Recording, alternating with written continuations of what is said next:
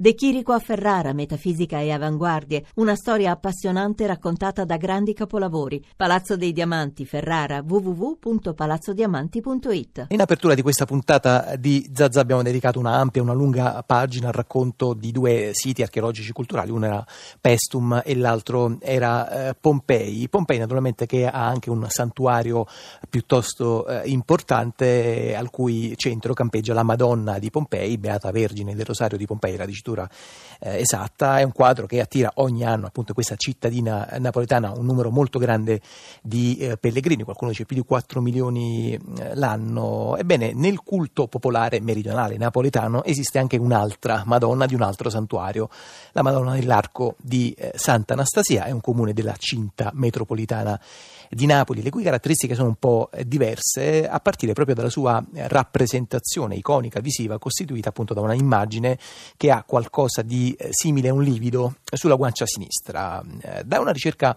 piuttosto personale e piuttosto originale intorno a questa icona prende le mosse un progetto transdisciplinare che serve, credo, a raccontare anche qualcosa del nostro paese, anche delle contraddizioni che riguardano un po' tutti noi, la nostra società, la nostra cultura, quindi qualcosa raccontato non soltanto attraverso una lente appunto esclusivamente religiosa e eh, antropologica.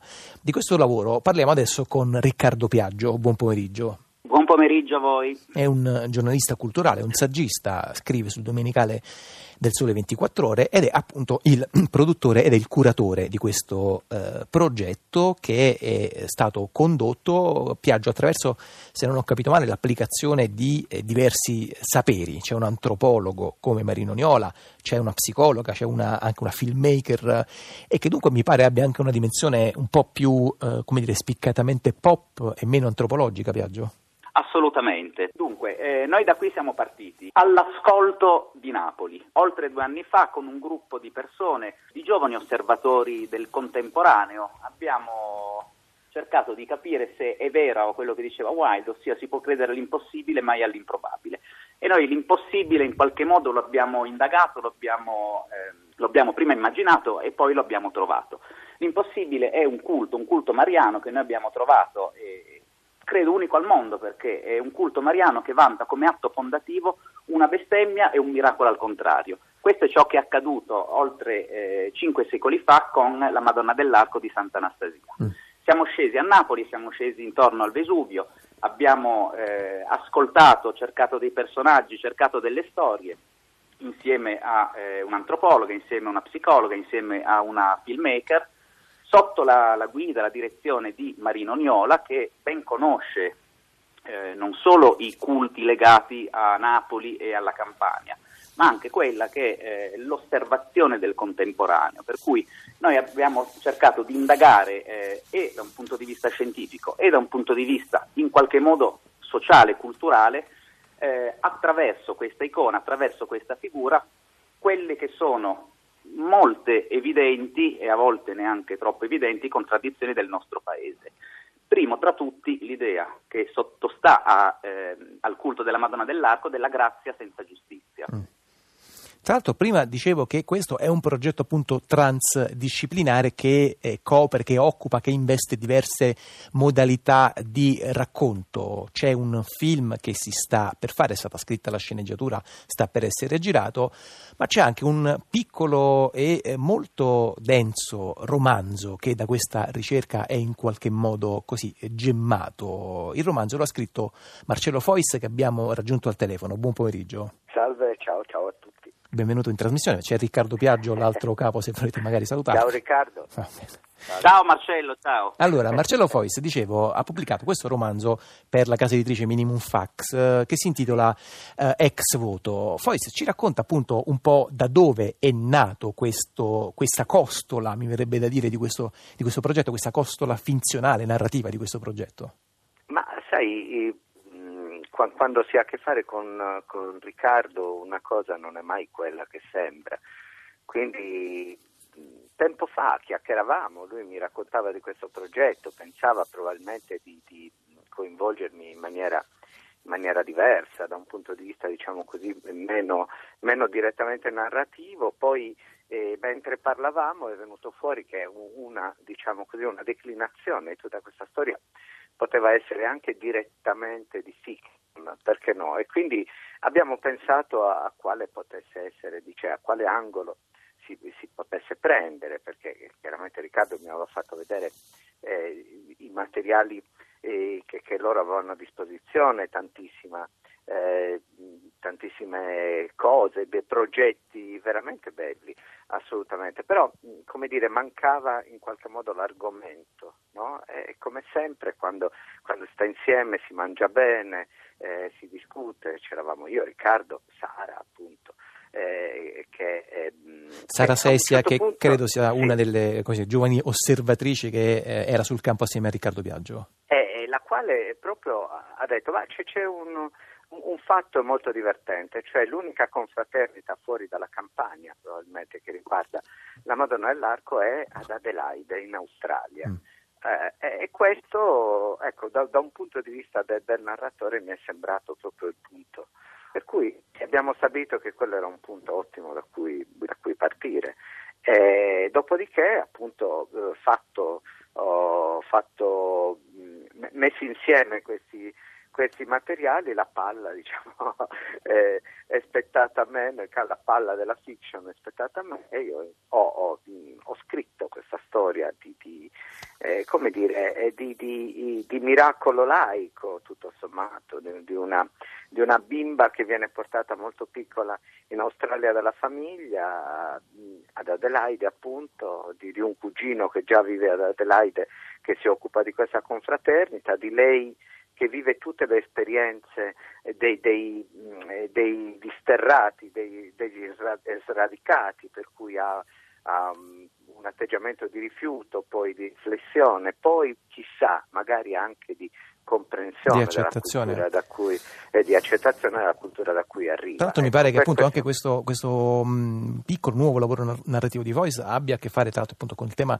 delle radici e dei legami con una città molto magica, eh, spirituale e inutile dirlo anche superstiziosa come, come la città di, eh, di, Napoli. Senta Riccardo Piaggio, prima eh, lei diceva che appunto ha scelto un punto di vista piuttosto particolare eh, riguardo al racconto, all'osservazione eh, della, della Madonna del dell'arco, ce lo vuole raccontare un po' meglio? Perché prima poi a un certo punto l'ho interrotta per presentare Marcello Foist. C'è questa idea di eh, Madonna dell'arco come, eh, come dire, icona eh, violata e anche un po' vendicativa? Questo è ciò da cui siamo partiti perché è, è ciò che costituisce la faccenda, la faccenda di tutto. Eh, per noi, per me che abbiamo affrontato eh, venendo da lontano, quindi non conoscendo al di là del, del, del, mm, della preziosa consulenza di Marino Niola, che invece ben conosce quella realtà, che non conoscendo appunto ehm, un mondo che ci sembrava in qualche modo alieno, noi abbiamo trovato mer- in questa Madonna una meravigliosa icona pop, un, eh, qualcosa che allo stesso tempo ci eh, poteva raccontare Napoli, ci poteva raccontare l'Italia, ci poteva raccontare una frazione di contemporaneo. A Napoli in realtà poi quello che noi abbiamo visto è che non succede nulla tranne i miracoli e eh, dei miracoli siamo andati alla ricerca e li abbiamo trovati a partire dal primo eh, piccolo, eh, comunque per me significativo miracolo di definire eh, un romanzo in 15 minuti. Io sono passato, eh, chiamandole senza conoscerlo, da, da, Marcello a Bologna e in eh, poco più di 10 minuti noi abbiamo definito quello che sarebbe stato poi eh, il lavoro, il, il, il, romanzo che Marcello ha scritto, per cui questo ci ha incoraggiati perché oltre al romanzo stiamo producendo un film che gireremo questa primavera per una televisione francese che si chiama Arte con una regista di Parigi.